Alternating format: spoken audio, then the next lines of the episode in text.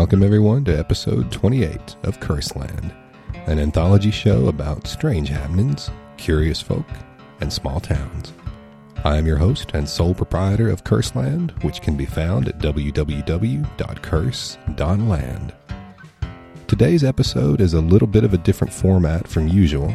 Instead of having several stories, what I've done is found one pretty long one that spans the entire length of the show so, anyway, I don't know if this is better or worse, or people like it more or whatever, but whatever you think about it, you can feel free to let me know.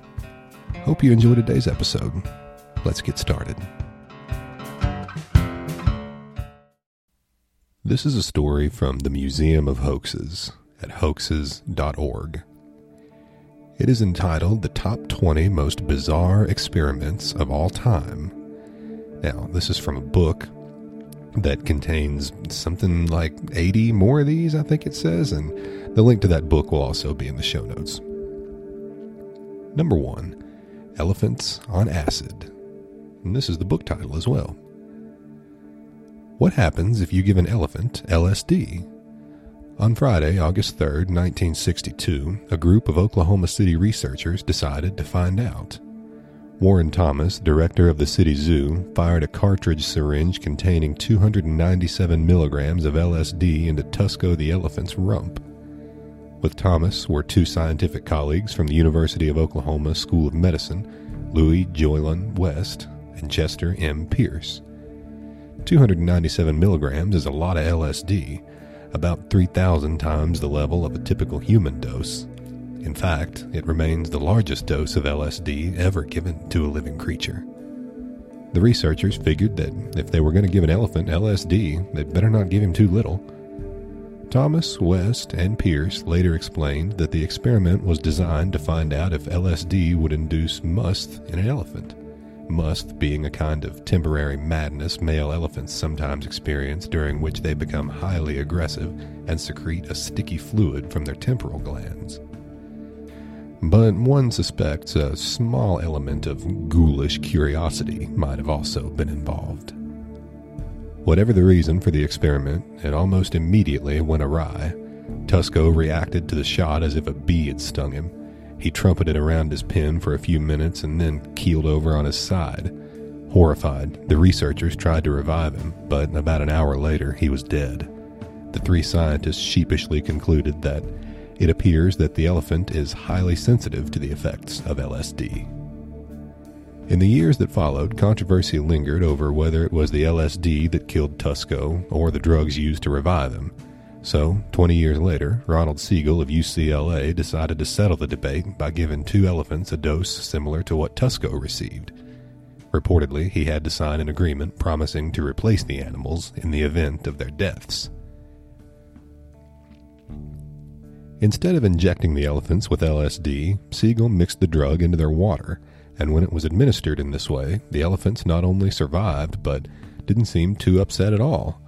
They acted sluggish, rocked back and forth, and made some strange vocalizations such as chirping and squeaking, but within a few hours they were back to normal. However, Siegel noted that the dosage Tusko received may have exceeded some threshold of toxicity, so he couldn't rule out that LSD was the cause of his death. The controversy continues. Number 2. Obedience. Imagine that you've volunteered for an experiment, but when you show up at the lab, you discover the researcher wants you to murder an innocent person. You protest, but the researcher firmly states the experiment requires that you do it. Would you acquiesce and kill the person? When asked what they would do in such a situation, almost everyone replies that of course they would refuse to commit murder. But Stanley Milgram's famous obedience experiment, conducted at Yale University in the early 1960s, revealed that this optimistic belief is wrong. If the request is presented in the right way, almost all of us, quite obediently, become killers. Milgram told subjects they were participating in an experiment to determine the effect of punishment on learning. One volunteer, who was in reality an actor in cahoots with Milgram, would attempt to memorize a series of word pairs. The other volunteer, the real subject, would read out the word pairs and give the learner an electric shock every time he got an answer wrong. The shocks would increase in intensity by 15 volts with each wrong answer. The experiment began. The learner started getting some wrong answers, and pretty soon the shocks had reached 120 volts. At this point, the learner started crying out, Hey, this really hurts. At 150 volts, the learner screamed in pain and demanded to be let out. Confused, the volunteers turned around and asked the researcher what they should do. He always calmly replied, The experiment requires that you continue. Milgram had no interest in the effect of punishment on learning. What he really wanted to see was how long people would keep pressing the shock button before they refused to participate any further. Would they remain obedient to the authority of the researcher up to the point of killing someone? To Milgram's surprise, even though volunteers could plainly hear the agonized cries of the learner echoing through the walls of the lab from the neighboring room, two thirds of them continued to press the shock button all the way up to the end of the scale, 450 volts, by which time the learner had fallen into an eerie silence, apparently dead. Milgram's subjects sweated and shook, and some laughed hysterically, but they kept pressing the button. Even more disturbingly, when volunteers could neither hear nor see feedback from the learner, compliance with the order to give ever greater shocks was almost a hundred percent. Milgram later commented, I would say, on the basis of having observed a thousand people in the experiment and having my own intuition shaped and informed by these experiments, that if a system of death camps were set up in the United States of the sort we had seen in Nazi Germany, one would be able to find sufficient personnel for those camps in any medium sized American town. Number 3. Demikhov's Two Headed Dogs. In 1954, Vladimir Demikhov shocked the world by unveiling a surgically created monstrosity, a two headed dog. He created the creature in a lab on the outskirts of Moscow by grafting the head, shoulders, and front legs of a puppy onto the neck of a mature German shepherd. Demikhov paraded the dog before reporters from around the world. Journalists gasped as both heads simultaneously lapped at bowls of milk then cringed as the milk from the puppy's head dribbled out the unconnected stump of its esophageal tube. The Soviet Union proudly boasted that the dog was proof of their nation's medical preeminence. Over the course of the next 15 years, Demikhov created a total of 20 of his two headed dogs. None of them lived very long, as they inevitably succumbed to the problems of tissue rejection. The record was a month, Demikhov explained that the dogs were part of a continuing series of experiments in surgical techniques, with his ultimate goal being to learn how to perform a human heart and lung transplant. Another surgeon beat him to this goal, Dr. Christian Barnard, in 1967, but Demikhov is widely credited with paving the way for it. Number 4. The initiation of heterosexual behavior in a homosexual male. In 1954, James Olds and Peter Milner of McGill University discovered that the septal region is the feel good center of the brain. Electrical stimulation of it produces sensations of intense pleasure and sexual arousal. They demonstrated their discovery by inserting wires into a rat's brain and then showing that when the rat figured out it could self stimulate itself by pressing a lever, it would maniacally bang on that lever up to 2,000 times an hour. In 1970, Robert Heath of Tulane University dreamed up a far more novel application of Olds and Milner's discovery. Heath decided to test whether repeated stimulation of the septal region could transform a homosexual man into a heterosexual. Heath referred to his homosexual subject as patient B19. He inserted Teflon insulated electrodes into the septal region of B19's brain and then gave B19 carefully controlled amounts of stimulation in experimental sessions. Soon, the young man was reporting increased stirrings of sexual motivation. Heath then rigged up a device to allow B19 to self stimulate himself. It was like letting a chocoholic loose in a candy shop. B19 quickly became obsessed with the pleasure button. In one three hour session, he pressed it 1,500 times until, as Heath noted, he was experiencing an almost overwhelming euphoria and elation and had to be disconnected. By this stage of the experiment, B 19's libido was so jacked up that Heath decided to proceed with the final stage, in which B 19 would be introduced to a sexually willing female partner. With permission from the state attorney general, Heath arranged for a 21 year old female prostitute to visit the lab, and he placed her in a room with B 19. For an hour, B 19 did nothing, but then the prostitute took the initiative, and a successful sexual encounter between the two occurred. Heath considers this a positive result. Little is known of B 19's later fate. Heath reported that the young man drifted back into a life of homosexual prostitution, but that he also had an affair with a married woman. Heath optimistically decided that this showed the treatment was at least partially successful. However, Heath never did try to convert any more homosexuals. Number 5. The isolated head of a dog. What could be more horrific than creating a two headed dog? What about keeping the severed head of a dog alive apart from its body?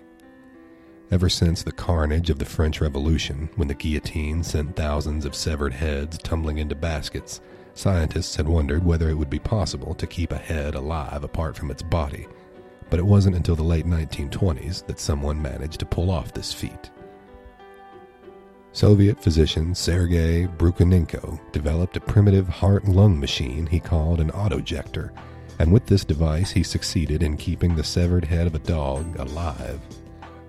He displayed one of his living dog heads in 1928 before an international audience of scientists at the Third Congress of Physiologists of the USSR. To prove that the head lying on the table was really alive, he showed it reacted to stimuli. Brukhonenko banged a hammer on the table and the head flinched. He shone light in its eyes and the eyes blinked. He even fed the head a piece of cheese, which promptly popped out the esophageal tube on the other end.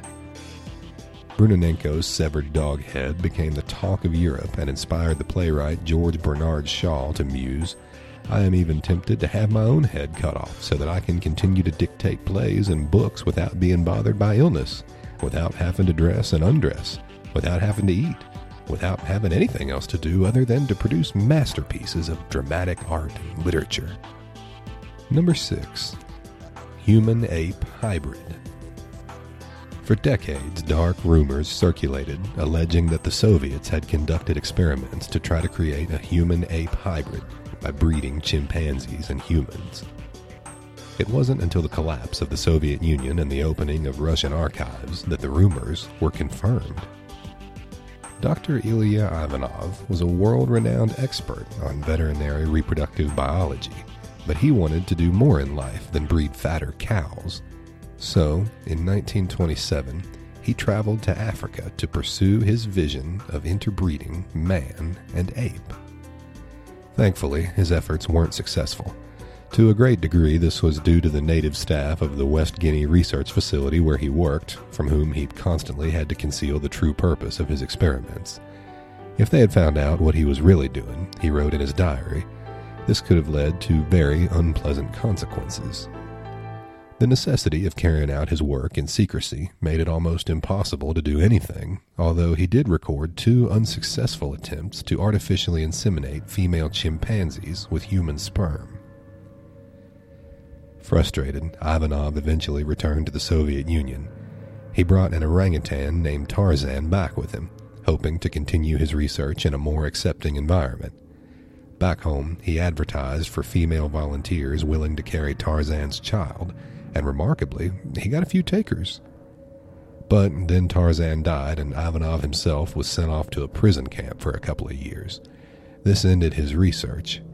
There are vague rumors suggesting that other Soviet scientists continued Ivanov's work, but nothing definite has been proven. Number 7. The Stanford Prison Experiment. Philip Zimbardo was curious about why prisons are such violent places. Is it because of the character of their inhabitants, or is it due to the corrosive effect of the power structure of the prisons themselves? To find out, Zimbardo created a mock prison in the basement of the Stanford Psychology Department. He recruited clean cut young men as volunteers. None had criminal records, and all rated normal on psychological tests, and he randomly assigned half of them to play the role of prisoners and the other half to play guards. His plan was that he would step back for two weeks and observe how these model citizens interacted with each other in their new roles. What happened next has become the stuff of legend. Social conditions in the mock prison deteriorated with stunning rapidity. On the first night, the prisoners staged a revolt, and the guards, feeling threatened by the insubordination of the prisoners, cracked down hard.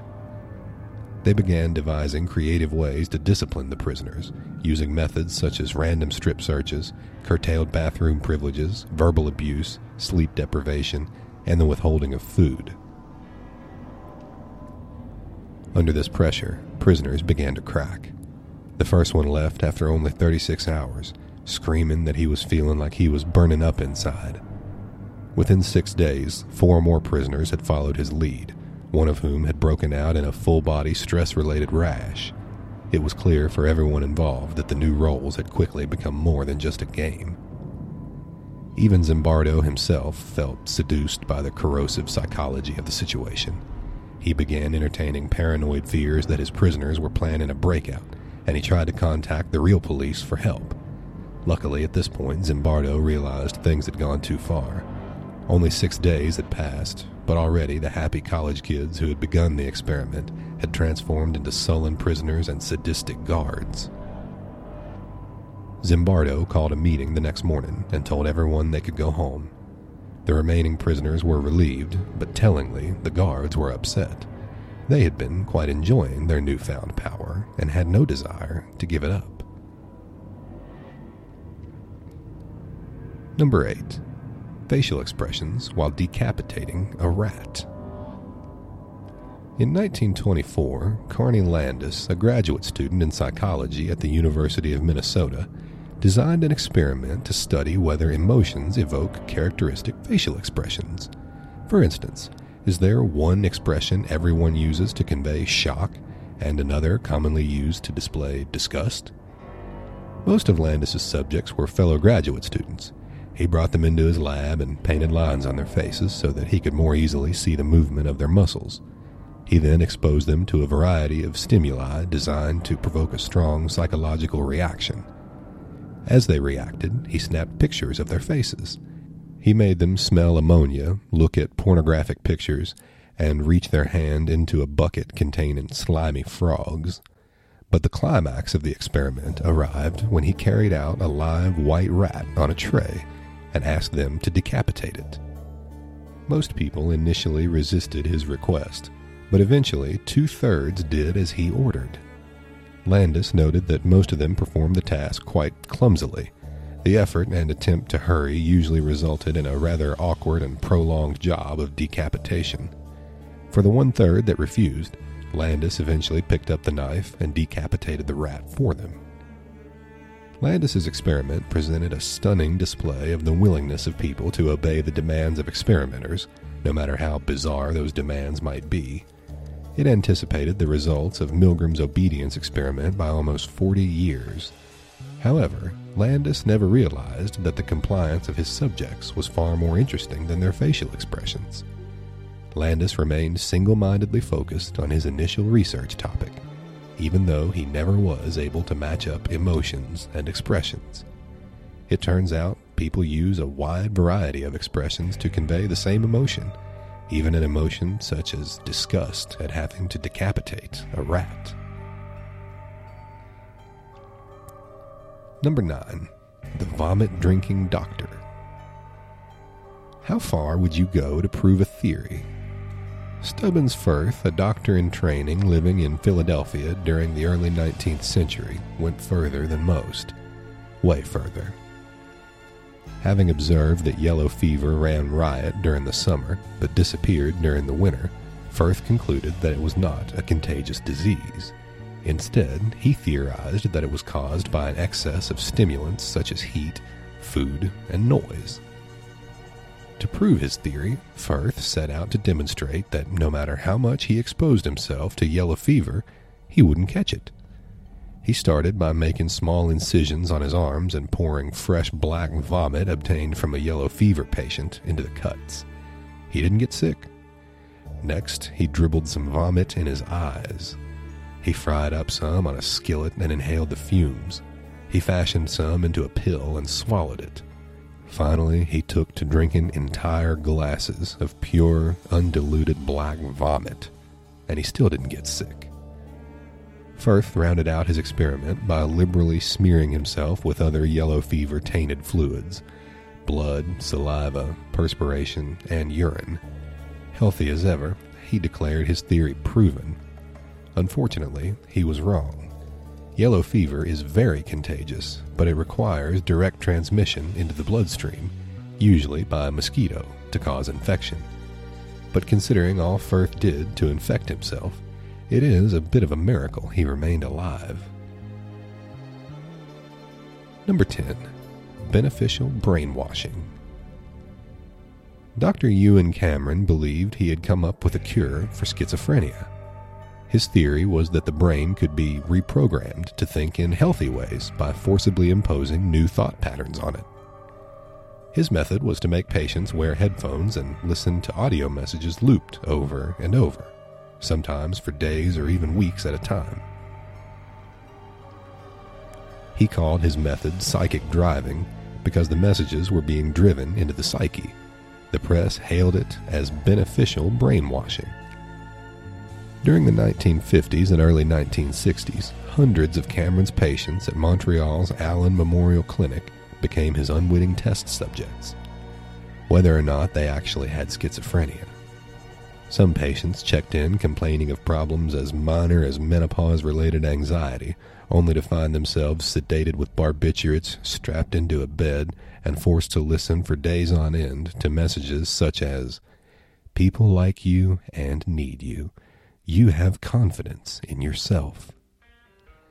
One time, to test this technique, Cameron placed patients into a drugged sleep and made them listen to the message When you see a piece of paper, you want to pick it up. Later, he drove them to a local gymnasium. There, lying in the middle of the gym floor, was a single piece of paper. He happily reported that many of them spontaneously walked over to pick it up. When the CIA learned of what Cameron was doing, it became interested and started surreptitiously channeling him money. But eventually, the agency concluded that Cameron's technique was a failure and cut his funding, prompting Cameron himself to admit that his experiments had been a 10 year trip down the wrong road. In the late 1970s, a group of Cameron's former patients filed suit against the CIA for its support of his work and reached an out of court settlement for an undisclosed amount of money. Number 11. Monkey Head Transplant. When Vladimir Demikhov unveiled his two headed dogs in 1954, it inspired a strange kind of surgical arms race, or rather, head race, between the two superpowers. Eager to prove that its surgeons were actually the best in the world, the American government began funding the work of Robert White, who then embarked on a series of experimental surgeries performed at his Brain Research Center in Cleveland, Ohio, resulting in the world's first successful monkey head transplant. The head transplant occurred on March 14, 1970. It took White and his assistants hours to perform the carefully choreographed operation, separating a monkey's head from its body and reattaching it to a new body. When the monkey woke and found that its body had been switched for a new one, it angrily tracked White with its eyes and snapped at him with its teeth. The monkey survived a day and a half before succumbing to complications from the surgery. As bad as it was for the monkey, it could have been worse. White noted that, from a surgical point of view, it would have been easier to put the monkey's head on backwards. White thought he should have been treated like a hero, but instead the public was appalled by what he had done. Nevertheless, White soldiered on, campaigning to raise support for a human head transplant. He toured with Craig Vetovitz, a near quadriplegic, who volunteered to be the first to undergo the procedure. The public is still a long way from accepting the idea of human head transplants. But if White has his way, one day it'll happen. Number 12. Remote controlled bull Yale researcher Jose Delgado stood in the hot sun of a bull ring in Cordova, Spain. With him in the ring was a large, angry bull. The animal noticed him and began to charge. It gathered speed. Delgado appeared defenseless, but when the bull was mere feet away, Delgado pressed a button on a remote control unit in his hand, sending a signal to a chip implanted in the bull's brain. Abruptly, the animal stopped in its tracks. It huffed and puffed a few times and then walked docilely away. Delgado's experience in the ring was an experimental demonstration of the ability of his stimoceiver to manipulate behavior. The stimoceiver was a computer chip operated by a remote control unit that could be used to electrically stimulate different regions of an animal's brain. Such stimulation could produce a wide variety of effects, including the involuntary movement of limbs, the eliciting of emotions such as love or rage, or the inhibition of appetite. It could also be used, as Delgado showed, to stop a charging bull. Delgado's experiment sounds so much like science fiction that many people are surprised to learn it occurred back in 1963. During the 1970s and 80s, research into electrical stimulation of the brain languished, stigmatized by the perception that it represented an effort to control people's minds and thoughts. But more recently, ESB research has once again been flourishing, with reports of researchers creating remote controlled rats, pigeons, and even sharks. Number 13 The Ape and the Child. History contains numerous accounts of children raised by animals. The children in such cases often continue to act more animal than human, even when returned to human society. The psychologist Winthrop Kellogg wondered what would happen if the situation were reversed. What if an animal were raised by humans as a human? Would it eventually act like a human? To answer this question, in 1931, Kellogg brought a seven month old female chimpanzee named Gua into his home. He and his wife then proceeded to raise her as if she were human, treating her exactly the same as they treated their 10 month old son, Donald. Donald and Gua played together. They were fed together, and the Kellogg's subjected them both to regular tests to track their development. One such test was the suspended cookie test, in which the Kellogg's timed how long it took their children to reach a cookie suspended by a string in the middle of the room. Gua regularly performed better on such tests than Donald, but in terms of language acquisition, she was a disappointment. Despite the Kellogg's repeated efforts, the ability to speak eluded her. Disturbingly, it also seemed to be eluding Donald. Nine months into the experiment, his language skills weren't much better than Gua's.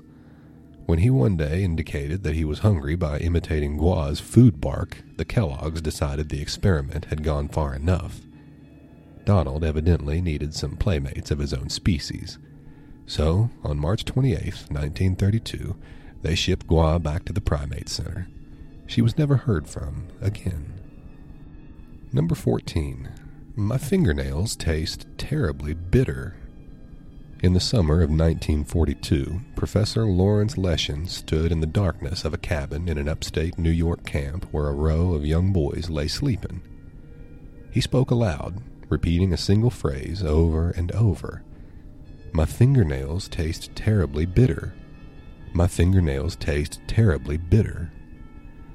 Nowadays, that kind of behavior could get one locked away, but LeShan wasn't mad. He was conducting a sleep learning experiment. All the boys had been diagnosed as chronic nail biters, and LeShan wanted to find out if nocturnal exposure to a negative suggestion about nail biting would cure them of their bad habit. LeShan initially used a phonograph to play the message. It faithfully repeated the phrase 300 times a night as the boys lay sleeping. But five weeks into the experiment, the phonograph broke. LeShan improvised by standing in the darkness and speaking the message himself. At the end of the summer, LeShan examined the boys' nails and concluded that 40% of them had kicked the habit. The sleep learning effect seemed to be real. However, other researchers later disputed this conclusion. In a 1956 experiment at Santa Monica College, William Emmons and Charles Simon used an electroencephalograph to make sure subjects were fully asleep before playing a message. Under these conditions, the sleep learning effect disappeared. Number 15. The electrification of human corpses. In 1780, the Italian anatomy professor Luigi Galvani discovered that a spark of electricity could cause limbs of a dead frog to twitch. Soon, men of science throughout Europe were repeating his experiment, but it didn't take them long to bore of frogs and turn their attention to more interesting animals. What would happen, they wondered, if you electrified a human corpse? Galvani's nephew, Giovanni Aldini, embarked on a tour of Europe in which he offered audiences the chance to see this stomach turning spectacle. His most celebrated demonstration occurred on January 17, 1803, when he applied the poles of a 120 volt battery to the body of an executed murderer, George Forster. When Aldini placed wires on the mouth and ear, the jaw muscles quivered and the murderer's features twisted in a rictus of pain. The left eye opened as if to gaze upon his torturer. For the grand finale, Aldini hooked one wire to the ear and plunged the other up the rectum. Forster's corpse broke into a hideous dance. The London Times wrote, It appeared to the uninformed part of the bystanders as if the wretched man was on the eve of being restored to life. Other researchers tried electrifying bodies with the specific hope of restoring them to life but with no success. Early 19th century experiments of this kind are often considered to have been one of Mary Shelley's main sources of inspiration when she wrote her novel Frankenstein in 1816. Number 16 Seeing Through Cat's Eyes. In 1999, researchers led by Dr. Yang Dan, an assistant professor of neurobiology at the University of California, Berkeley, anesthetized a cat with sodium pentothal, chemically paralyzed it with Norcuron, and secured it tightly in a surgical frame. Then they glued metal posts to the whites of its eyes and forced it to look at a screen that showed scene after scene of swaying trees and turtleneck wearing men. This was not a form of clockwork orange style aversion therapy for cats. Instead, it was a remarkable attempt to tap into another creature's brain and see directly through its eyes. The researchers had inserted fiber electrodes into the vision processing center of the cat's brain. The electrodes measured the electrical activity of the brain cells and transmitted this information to a nearby computer, which decoded the information and transformed it into a visual image. As the cat watched the images of the trees and the turtleneck wearing guy, the same images emerged, slightly blurrier, on the computer screen across the room. The commercial potential of the technology is mind boggling. Forget helmet cam at the Super Bowl. Get ready for iCam. Or, how about this? Never carry a camera again. Take pictures by blinking your eyes. It would work great unless you had a few too many drinks on vacation. Number 17. Stimuli eliciting sexual behavior in turkeys. Male turkeys aren't fussy. Give them a lifelike model of a female turkey and they'll happily try to mate with it as eagerly as they would with the real thing. This observation intrigued Martin Schein and Edgar Hale of the University of Pennsylvania and made them curious about what might be the minimal stimulus required to excite a turkey they embarked on a series of experiments to find out. This involved removing parts from the turkey model one by one until the male turkey eventually lost interest. Tail, feet, and wings were all removed, but still the clueless bird waddled up to the model, let out an amorous gobble, and tried to do his thing. Finally, the researchers were left with a head on a stick, and surprisingly, the male turkey still showed great interest. In fact, it preferred a head on a stick over a headless body. Schein and Hale subsequently investigated how minimal they could make the head itself before it failed to elicit a response. They discovered that freshly severed female heads impaled on sticks worked best, but if the male turkey had nothing else, it would settle for a plain balsa wood head. Turkeys evidently adhere to the philosophy that if you can't be with the one you love, then love the one you're with. Curious about the mating habits of other poultry, Schein and Hale performed similar tests on white leghorn cocks. For those curious, they published their results in an article that boasts one of the most evocative titles in all of science Effects of Morphological Variations of Chicken Models on Sexual Responses of Cocks. Number 18.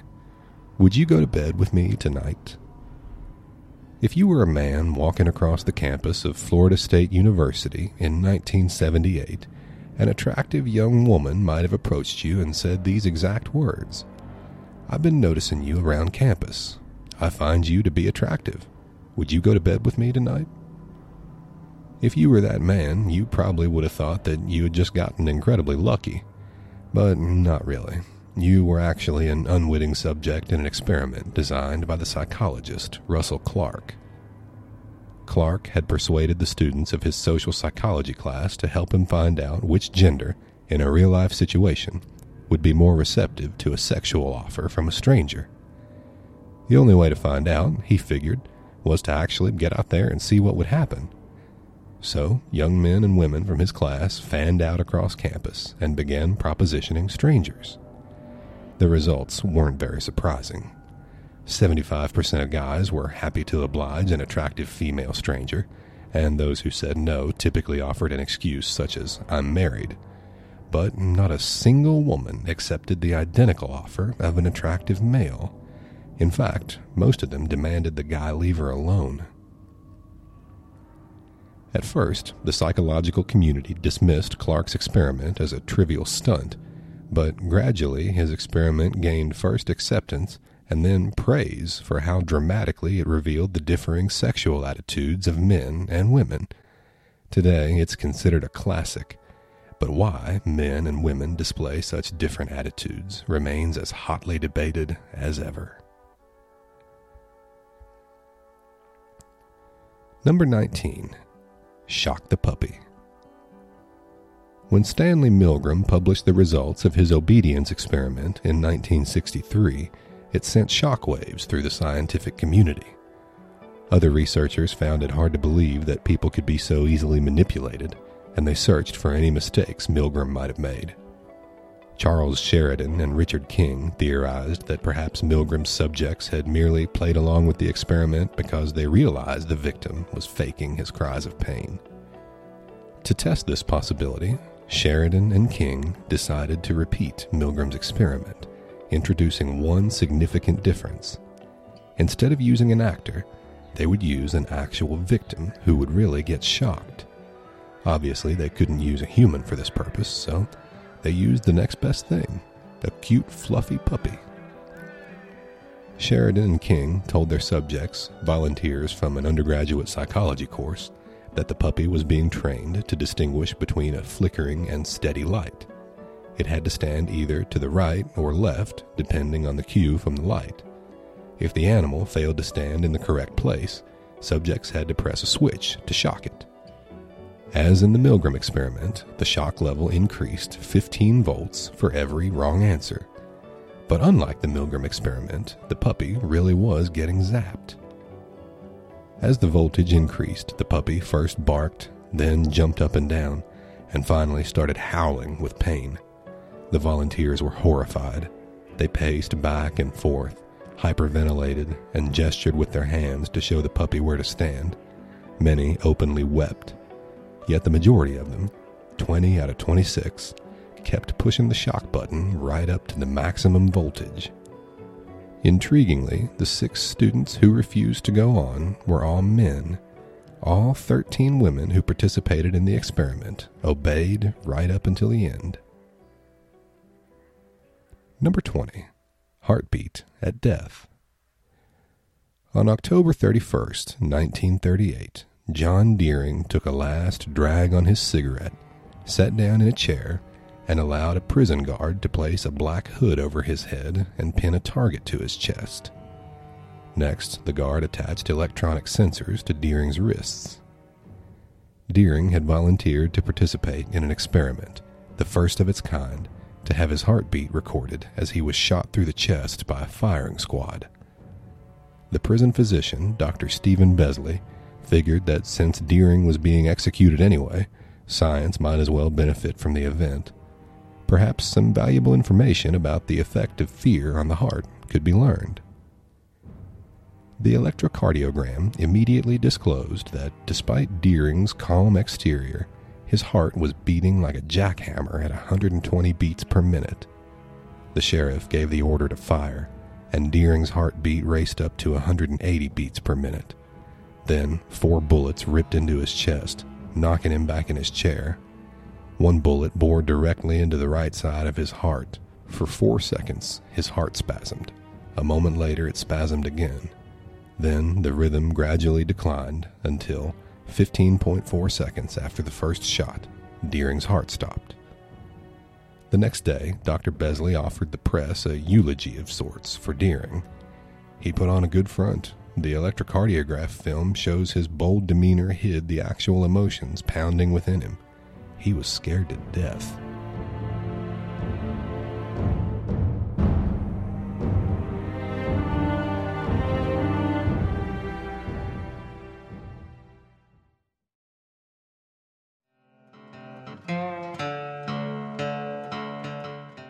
That concludes episode 28 of Curseland. Thank you very much for listening, and I hope you all enjoyed. Let me know what you think about this format. I may do more like this in the future if people say they like it. As always, if you've got a story you'd like to hear on the show or any other feedback, please email feedback at curse.land. This show is also on Twitter at curseland, so you can message me on there if you'd prefer. Till next time, I'll talk to y'all later.